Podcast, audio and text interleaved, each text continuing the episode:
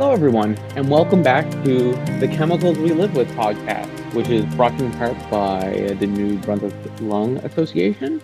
And today, as always, we're going to be jumping into a wide, diverse uh, group of experts. And today's is Bill Jeffery. And as always, I'm just going to jump right in and say, Hello, Bill. Who are you and what do you do? well, hello, Andrew. Um, I'm uh, the executive director and general legal counsel for a small non governmental organization called the Center for Health Science and Law based in Ottawa. And um, I've been doing sort of food, nutrition, food safety law for about 27 years now. Uh, previously, I worked for a Washington based organization called um, Center for Science and the Public Interest and um, it's i mean it's primarily a public health mandate but we try to get changes to federal law to better protect uh, people against um, food related health threats.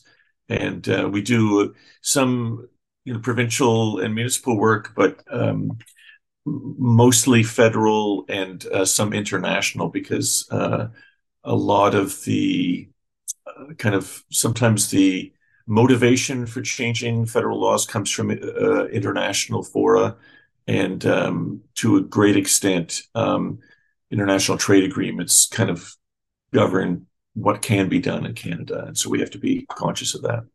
I very much appreciate someone who's wrestled food. I i always have as a lot of people do anecdotes for when you're in job interviews or whatnot.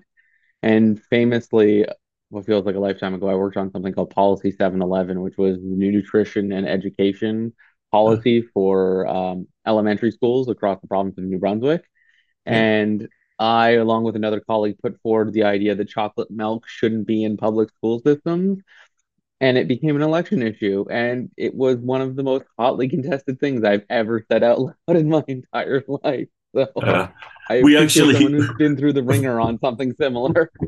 Well, I um, uh, we actually did a review in my previous um, job. Um, we did a review of school nutrition policies across the country, including New Brunswick, and we um, had a different uh, position on that. We thought it wasn't strict enough, as really none of the nutrition criteria were. And I, I watched with amusement and uh, despair uh, seeing that elevated to such a big thing. And I, it's it's indicative. One of the the challenging things about um, food policy is, I think, at a very kind of um, kind of fundamental, existential way. Even um, everyone sort of thinks they're an expert, and you kind of have um, a psychological imperative to feel that you understand the food that you're putting in your body and feeding to your families. Because if you think it's just a crapshoot all the time, you'd be in a constant state of anxiety. Um, but the downside to that is people often make miscalculations, and uh, and it's always tricky. You know, if you have to kind of, you know, like with school nutrition. I mean, I think everyone would agree we want to make sure that kids eat nutritious foods. Um, but if you have to kind of draw a line somewhere, there are going to be foods that are close to the line that people will be uh, will bicker about um, and it has to be managed properly. And I, I, guess it just wasn't on that case. oh no, like we, I myself and it was a colleague from the New Brunswick Medical Society were actually advocating to go harder, but mm-hmm. it it literally became an election issue. Like chocolate milk was a provincial election issue. yeah, well, I also remember around the same time, uh, not that election, but. Um, something about uh, I can't remember what it was called in New Brunswick. You had this late um, late stage um, French immersion or something like that, yes. and the government was changing its policy, and then all of a sudden that was the big, biggest, most important issue. And oh yeah, it's, it's, it's sounded strange, but anyway, New Brunswick politics. Yeah. So that almost leads into sort of the first big question, which is how. So we're talking a bit about the chemical management plan, which is a national or federal backing. How did you come to get involved with the CMP? Well, we, um, I mean, uh, the work that I did previously for the Center for Science and the Public Interest, we had some kind of interest in it because in the beginning of the chemical management plan, um, I can't remember exactly when it was, we were uh, hopeful that some of the food related chemicals that we were most concerned about, particularly um, azo dyes, these artificial dyes that you know have been associated with um, uh, worsening the s- symptoms of um, um, of hyperactivity uh, and attention deficit disorders, um, that those would be included in it. And I, and I, think at the time the decision was to exclude those, and I'm not sure if they've been brought back into it. But um, but as I said, most of the work I did was about nutrition, except um, about four years ago. Uh, well, it was more like three years ago. Um, I was approached by someone from an organization called um, Safe Food Matters, based in Toronto, um, about getting involved in uh, some litigation related to pesticides. Um, and I learned a great deal about how Health Canada makes decisions about approving pesticides and reapproving them. They're supposed to undergo scientific review every 15 years, um, particularly with this one pesticide, uh, glyphosate, and the active ingredient Roundup. Mm. Um, and uh, there have been some well documented concerns about uh, its potential to increase the risk of uh, cancers, particularly non Hodgkin's lymphoma.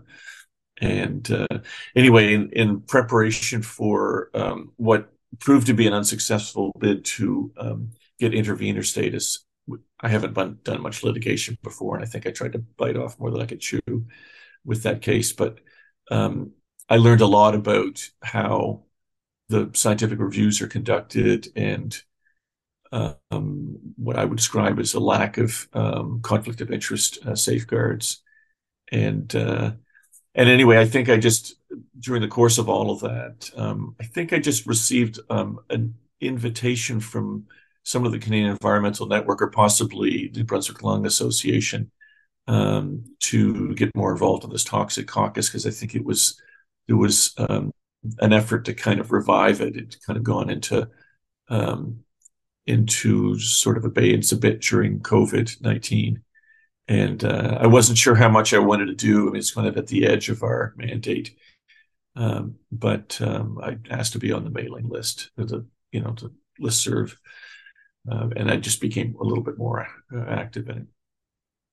It's kind of like all all great committees. You kind of get pulled in, and you, next thing you know, you're you're in it to win it, and you don't even know how you got there. I was yeah, pretty much the story of my career. I started down the road, and now I'm here. Um, yeah. I'm gonna skip over the third question because you're relatively new, but like for a lot of why I'm doing this is, as I talked in before we started recording, with the, sort of the average person in Canada. So why should an average Canadian care about the CMP, even if it isn't perfect or even in current form, depending on how everyone views it. But why should they care about the chemical management plan? Well, I mean, it's all about how um, people manage risks in their day-to-day lives, and and uh, and their uh, the I guess the main um, objective is to ensure that uh, chemicals that really do uh, pose a risk and the risk is greater than uh, the benefit that they just are banned or somehow uh, removed from the marketplace. But lots of chemicals um, are very useful, and there's a certain amount of risk that's inherent in using them. But you can take steps to mitigate the risk by using protective equipment or um, doing all kinds of things to to prevent the risk.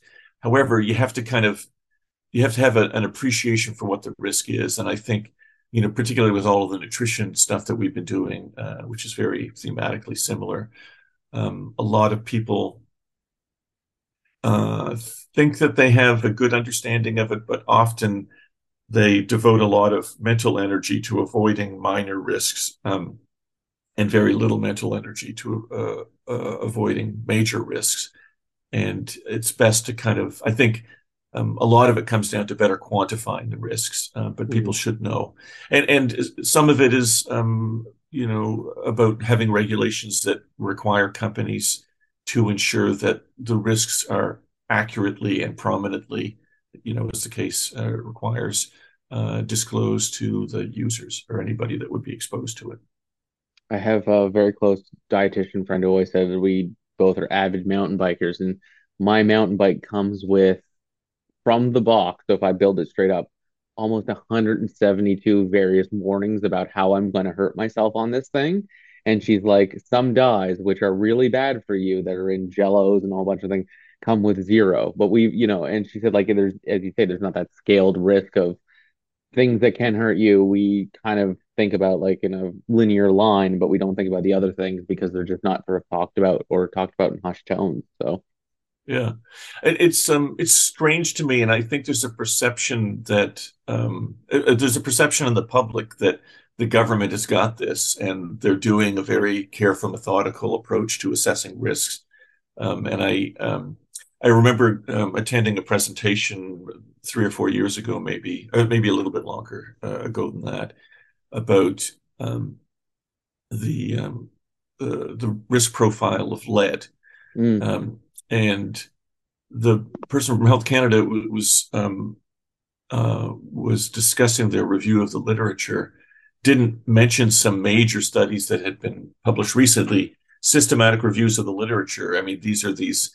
Um, it's an approach to uh, reviewing previously published research where you kind of uh, decide the search terms in advance and you have criteria for evaluating all of the studies, but you basically look at everything so that you can kind of kind of complete picture of um, the the risk from all of the published studies published in scientific journals.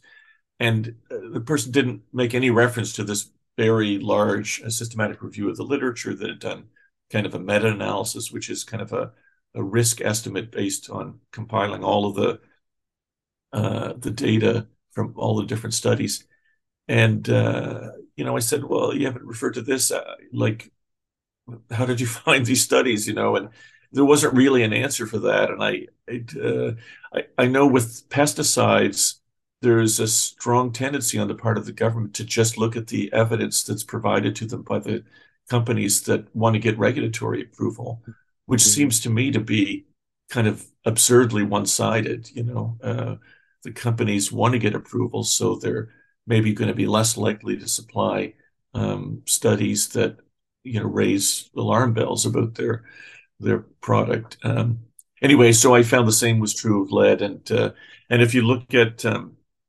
um, uh, a database on the Health Canada's website, you can see that lead is one of the major uh, contributors to uh, adverse health outcomes, uh, uh, particularly death worldwide. Um, and it's funny because well, it's not funny, but lead has been all over my social media pages for like the last two weeks straight because uh, some research scientists who are of millennial age, as they had to say, basically said like they're trying to understand why the boomer generation is so hostile towards a lot of things, and then like if you put up the amount of lead exposure that that generation was put to, and then their age and you kind of track what are the outcomes of lead poisoning over a long time, it kind of fits the profile of that current generation slide. And you're just like, oh man, even like stuff like that you that you don't think of because my dad's that age, and I'm like, maybe that's why he's so you know getting grumpier as he gets on or something like that. So yeah, well, it's hard to. I mean, you don't want to pin everything on lead, but uh, no, but it was a yeah, fun, like to have lead come up on TikTok as a thing, right? Like you don't yeah. see that too often, like lead yeah. poisoning. Uh, yeah. Well. I mean, the you know, with fairness to the older generation, they did realize eventually the importance of getting it out of paint and gasoline. Uh, yeah.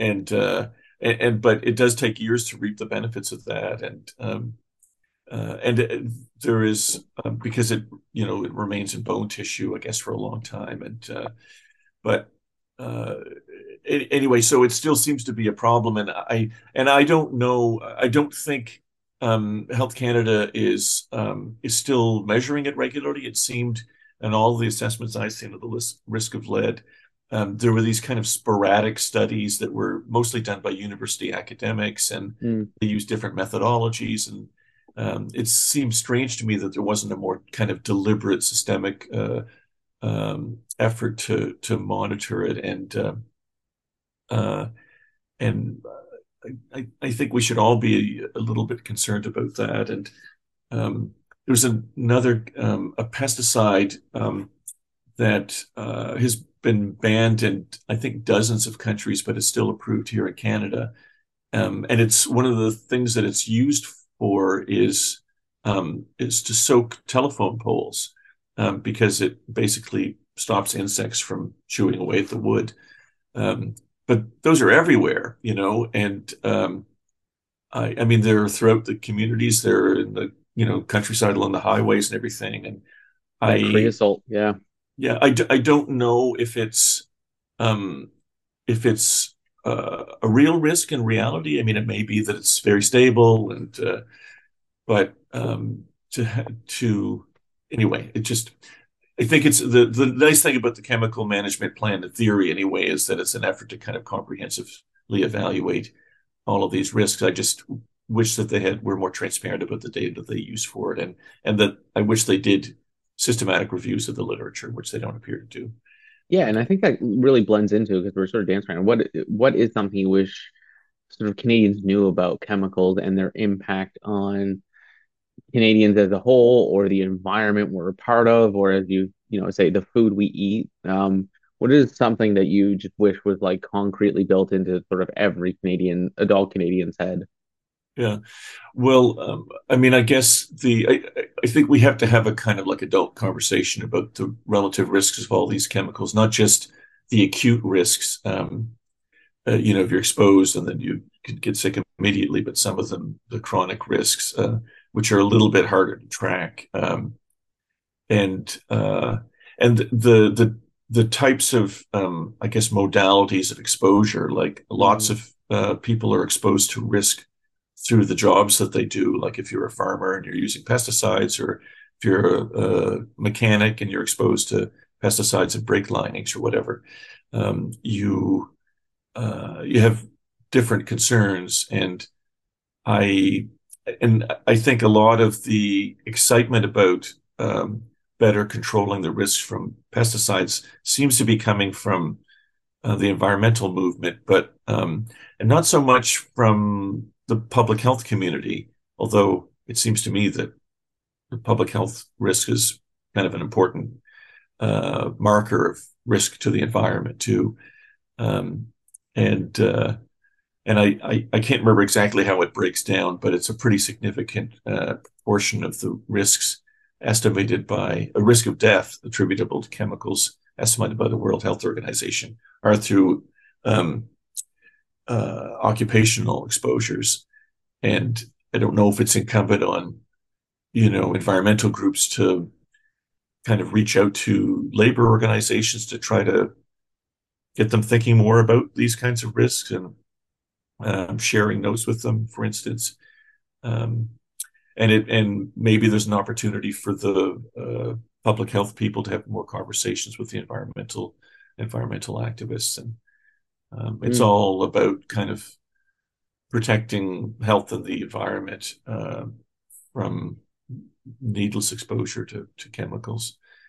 Um, I, I was, um, you know, preparing for this, I, I've often been kind of stymied by the fact that technically almost everything is a chemical. You know, like uh, a chemical is basically defined as um, a substance with a defined composition. Um, and so technically water is a chemical. Um, and so in a way we have to kind of come up with a definition of chemical that kind of makes sense. I mean, we're we're concerned about potentially harmful chemicals. Um, and we have to come up with a definition that makes sense, which would have to incorporate, you know, this this sort of twin aspect about occupational exposures and then environmental exposures and you know household exposures or whatever. And it, it differs a lot from country to country. I mean it's very different uh, um, in uh, low income countries compared to, to high income countries like canada. But um, there's some lessons to learn from both types of places too. Uh, your sort of anecdote there reminded me of my third year organic chemistry prof who always basically started off all of her labs because at various points we could make anything from meth to like uh, a gas that's going to kill everyone in the lab. So he was always cognitively aware of trying not to kill his 30 year students. Uh-huh. And he would say, everything on the periodic table is going to kill you. It's just the uh, expectation of how much, right? And he would always just basically say, similar to what you were saying, it doesn't matter if it's water or if it's uranium enough water will kill you. Enough uranium will kill you. It's just we have to be able to talk about the amount, right? And if he died would die on that hill saying like every chemical should be approached from that aspect, right? It doesn't matter if it's water to uranium. If we have the conversations that's just it's the amount you have to be exposed to, it makes everything much simpler. Yeah. Again, a tenured PhD prof who's been teaching chemistry for 55 years at that point in time, but still, it's that point, right? Like everything has some breaking point that it will have an impact, right? So, Yeah. Yeah, well, um, it is true. I mean, you, you can't die from consuming too much water, um, mostly because it interferes with the other chemicals. It dilutes the other chemicals yeah, in your body too much. But uh, but there are um, uh, it's very hard to drink that much water. Like you really have to try very hard to drink that much water, and the um, uh, the risk. There was an instance of um, I don't know if you remember this a few years ago. There was a U.S. radio station that was having a contest for who could drink yeah, the most most water or whatever, Yeah, and someone basically died while she was talking to the host uh, online. She drank eight liters of water or something obscene like that, and um, maybe much more. I don't know. And um, anyway, um, so yeah, but you can you can get kind of caught up in the trivialities of it if you say that uh, kind of anything is a chemical and you have to be careful about everything that yeah, uh, uh, it's it can be kind of missing the point and and, and the um, you know the simple fact is that uh, it's extremely rare in Canada for people to dr- die from drinking too much water. Um, I mean, if it's one person a year, I'd be surprised that that's high. Um, it's it's other it's the asbestos and the lead and uh, a few other chemicals. yeah. I think Um, he his more was being a sarcastic prof around just the elements of the periodic table. Like, yeah, I mean, yeah, yeah, hydrogen's going to take you down pretty quickly, but yeah, right. yeah, um, yeah. And that in, in the pharmaceutical drugs, they refer to as the dose response curve. Um, oh yeah, the oh. the, do- the dose is very important. Uh, You're giving me flashbacks to biochemistry now. I, and I tried to lock that part of my life away into a dark place that it would never come forward again.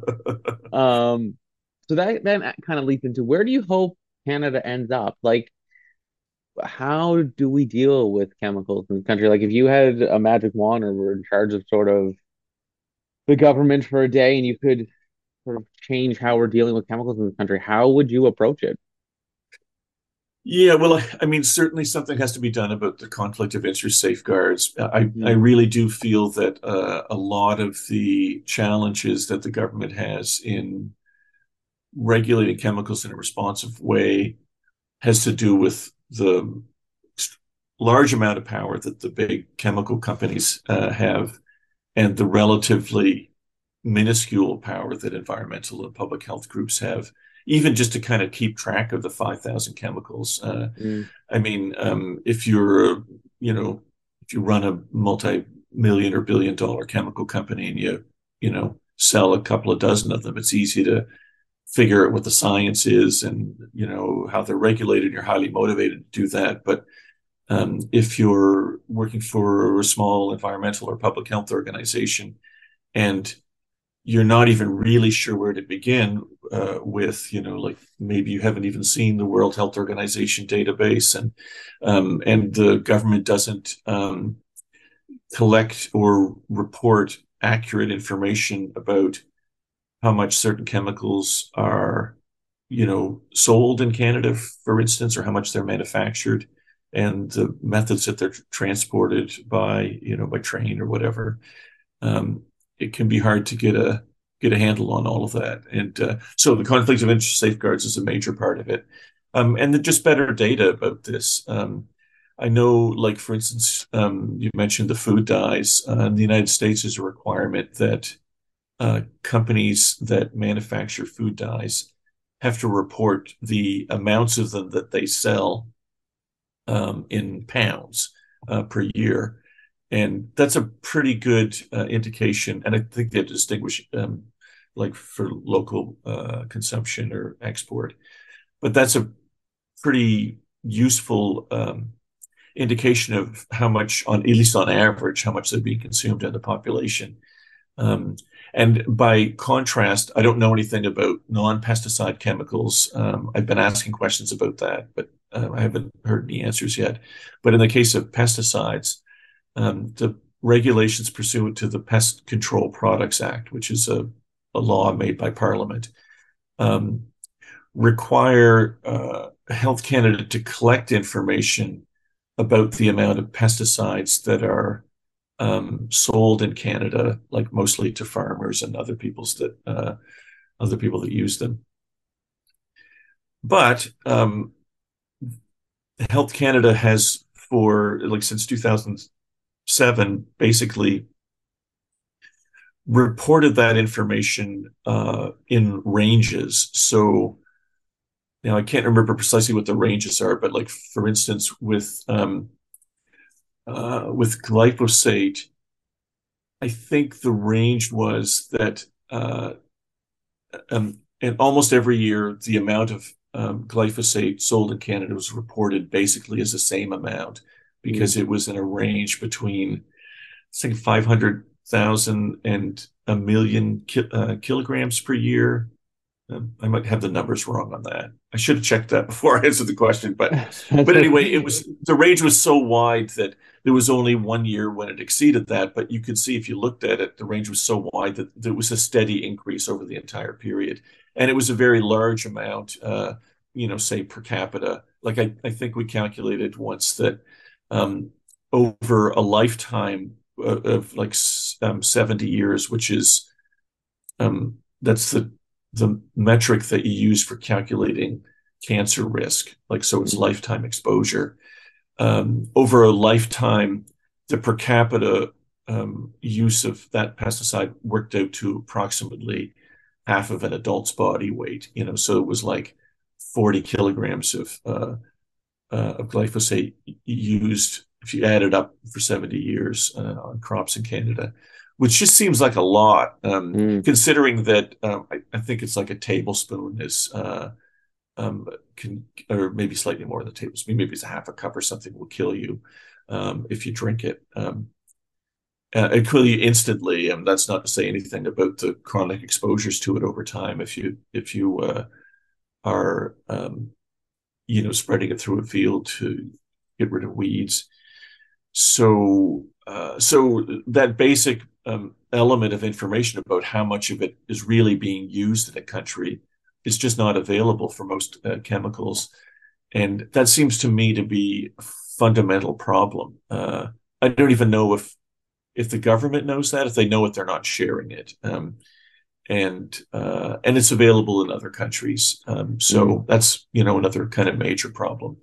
Um, and it, there um, there is a um, um, a technique for kind of classifying um, uh, chemicals according to their risk called uh, LD50, the lethal dose 50. So it's the amount they use. They um, calculate these with laboratory animals. So like they take mice and um, expose them to different amounts of a chemical, and when they hit the amount that kills half of them almost instantly, like within a day or two, um, then that's called the LD50, and it's a kind of an indication of how toxic the chemical is. And so, the smaller amount of exposure uh, to achieve this kind of grisly objective, um, the uh, the more toxic the chemical is. Um, and so you can relatively easily find those LD50s for a lot of chemicals just by searching the internet. Um, uh, research scientists publish that kind of information. It's a little bit different depending on the laboratory animal. Uh, but we don't have a good, reliable database, I think, even internationally, for um, the the risk of long term exposure, like cancer. Often for chemicals, um, it can take many years uh, to uh, for the the risk of increased risk of cancer to be realized. Some it's a shorter, like apparently, uh, according to a U.S. government source, for non-Hodgkin's lymphoma and exposure to um, glyphosate, it can be as short as two years. Mm. Uh, but for lots of them, like for tobacco consumption and all the chemicals in that, uh, it's it's often ten or more years uh, before you see the effects of it uh, on cancer risk.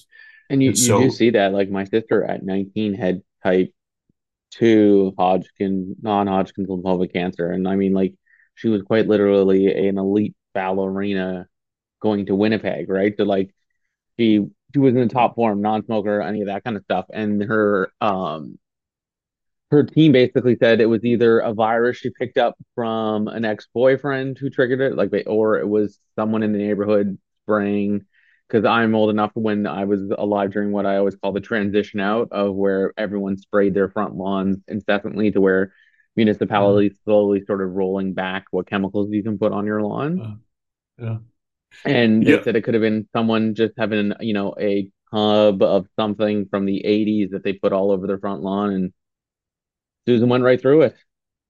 yeah. Well, I remember when I was a little kid, uh, I went to Cub Camp, and uh, we had, um, you know, we we were opening up the camp for the for the summer, the first uh, group, and the mosquitoes were terrible.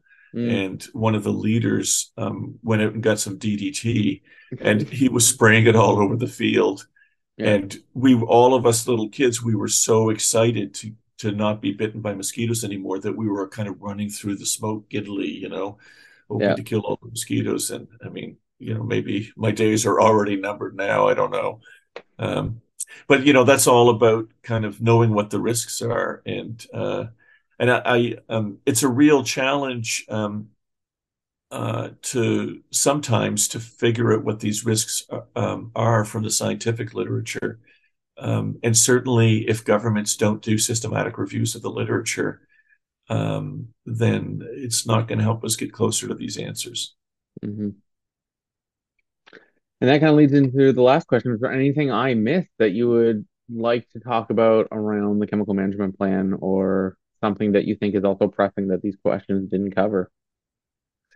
No, I just, I mean, I, I do think it would be, uh, I think there sh- should be more public awareness about what's going on with these and the approaches that the government takes. And, um, you know, I, I'm, I'm kind of new to this um, part of um, government regulations. As I said, it mostly focused on nutrition issues. Um, and sometimes it takes kind of like an outsider to see what seems like it's terribly wrong with the system. Sometimes people that have been involved in it from the very beginning kind of grow accustomed to showing up to meetings and you know discussing whatever's on the agenda. And um, but I I do think that the public would be surprised at um, like just to illustrate in the case of approving or reapproving glyphosate, uh, the pesticide, um, Health Canada basically hadn't done a scientific review of the evidence, the health and environmental evidence in 39 years, and mm, done a full review. And when it was approved initially in 1976, um, I think there'd only been one um, study that was uh, published in a peer-reviewed journal, and that's typical of new um, substances because it's really, you know, it's the company that makes it's been doing all the testing and they haven't been publishing it. But um, between 1976 and like 2017, there have been like 15,000 studies published, and um, as best I could tell, reviewing the entire record of uh, Health Canada's Pest Management Regulatory Authority, they had ignored 96% of those studies. Um, and it seemed mainly because the industry um, applicants for renewal didn't mention them.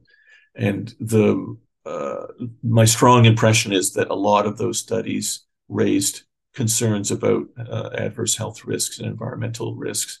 Um, and I Canada doesn't have a way of identifying those. Uh, it's just too reliant on the the uh, manufacturers who want the approval to be granted. mm. Yeah. That, and that's something, at least my time working with CMP has been come to sort of uh, realization side of it where, you know, you, as you said, you think it's a vast army of people watching it and it's not. Yeah, Yeah. And it, it, you're, it, yeah, it can get a bit terrifying, as I always say, like it's almost looking over the edge of a black hole. You're like, oh, there's a lot more down here than I ever thought possible. yeah. Well, you have to kind of wonder. Like they, I mean, one thing they've been very open about is there are approximately five thousand chemicals on this list, and I think there might be 20 staff in the federal government that's responsible for Yeah. evaluating all of them. And, you know, uh, doesn't seem like a lot of people. Uh, and it, it, it seems to me that if you were in that position, that you'd be very eager to figure out a way of very efficiently um, assessing the risk and maybe collaborating with other countries.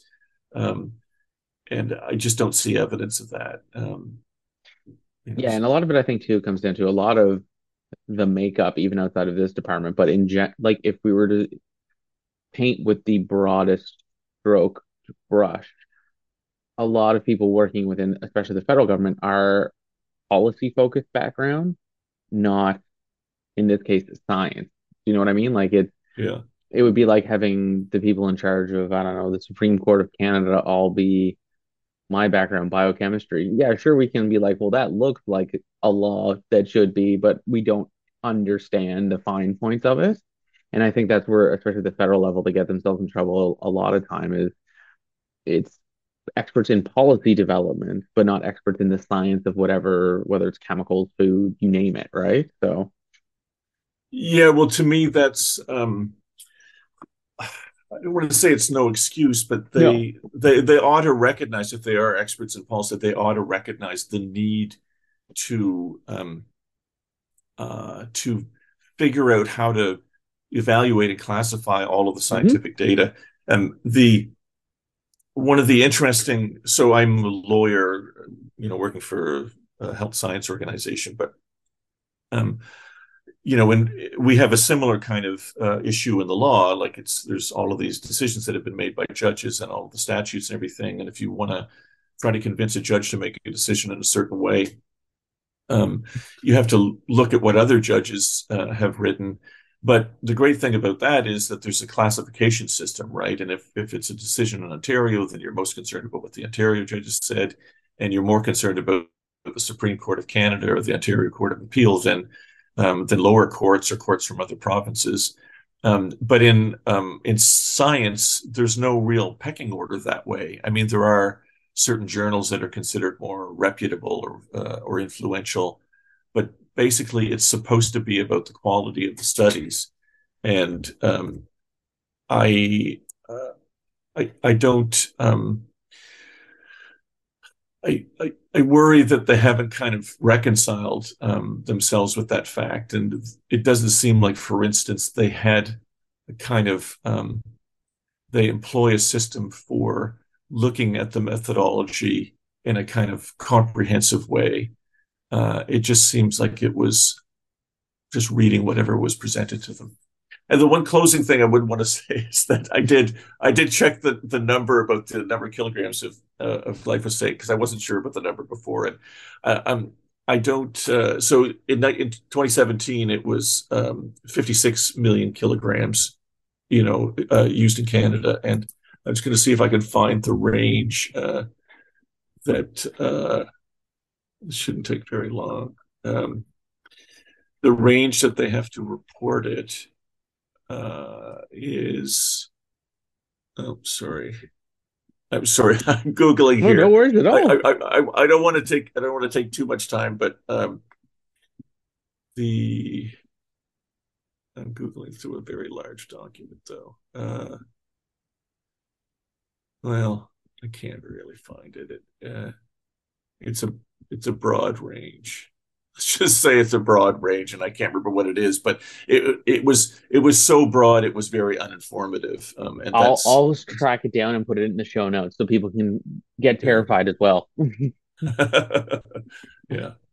And um, I think it's I think it's illegal actually because the I remember when those regulations came into force I had to um, it was it was um, before they're kind of proactively published on the internet so I had to go to a library to get them and the um, the the explanation that uh, the government of Canada provided for collecting this information from companies was to provide it to the public. And the only uh, limitation that they wanted to make is they didn't want to give brand names because that would be proprietary, sort of confidential business information. Uh, but there was no, um, they didn't express any concern at the time about uh, not giving precise amounts. And that was something they decided to do later, presumably as a result of pressure from industry. And they'd never really been challenged on it. Mm. Um, so. It's, it's complicated. Now, as always, after these podcasts, I'm slightly more terrified than I began. uh, but I really want to thank you for taking the time to talk about the CMP. And as one of the relative new faces around the table, it's always refreshing to take a, a, different look at it as one of the other people I interviewed has been involved in the process for almost 20 years. So yeah. different volumes. And I'm going to include all your information um, in the show notes in terms of where you're working. But if anyone has any questions, they can go through my email address that will be available and I'll make sure to pass them along. And I want to okay. say thank you very much again for taking the time to chat with us. My pleasure. Thanks, Andrew.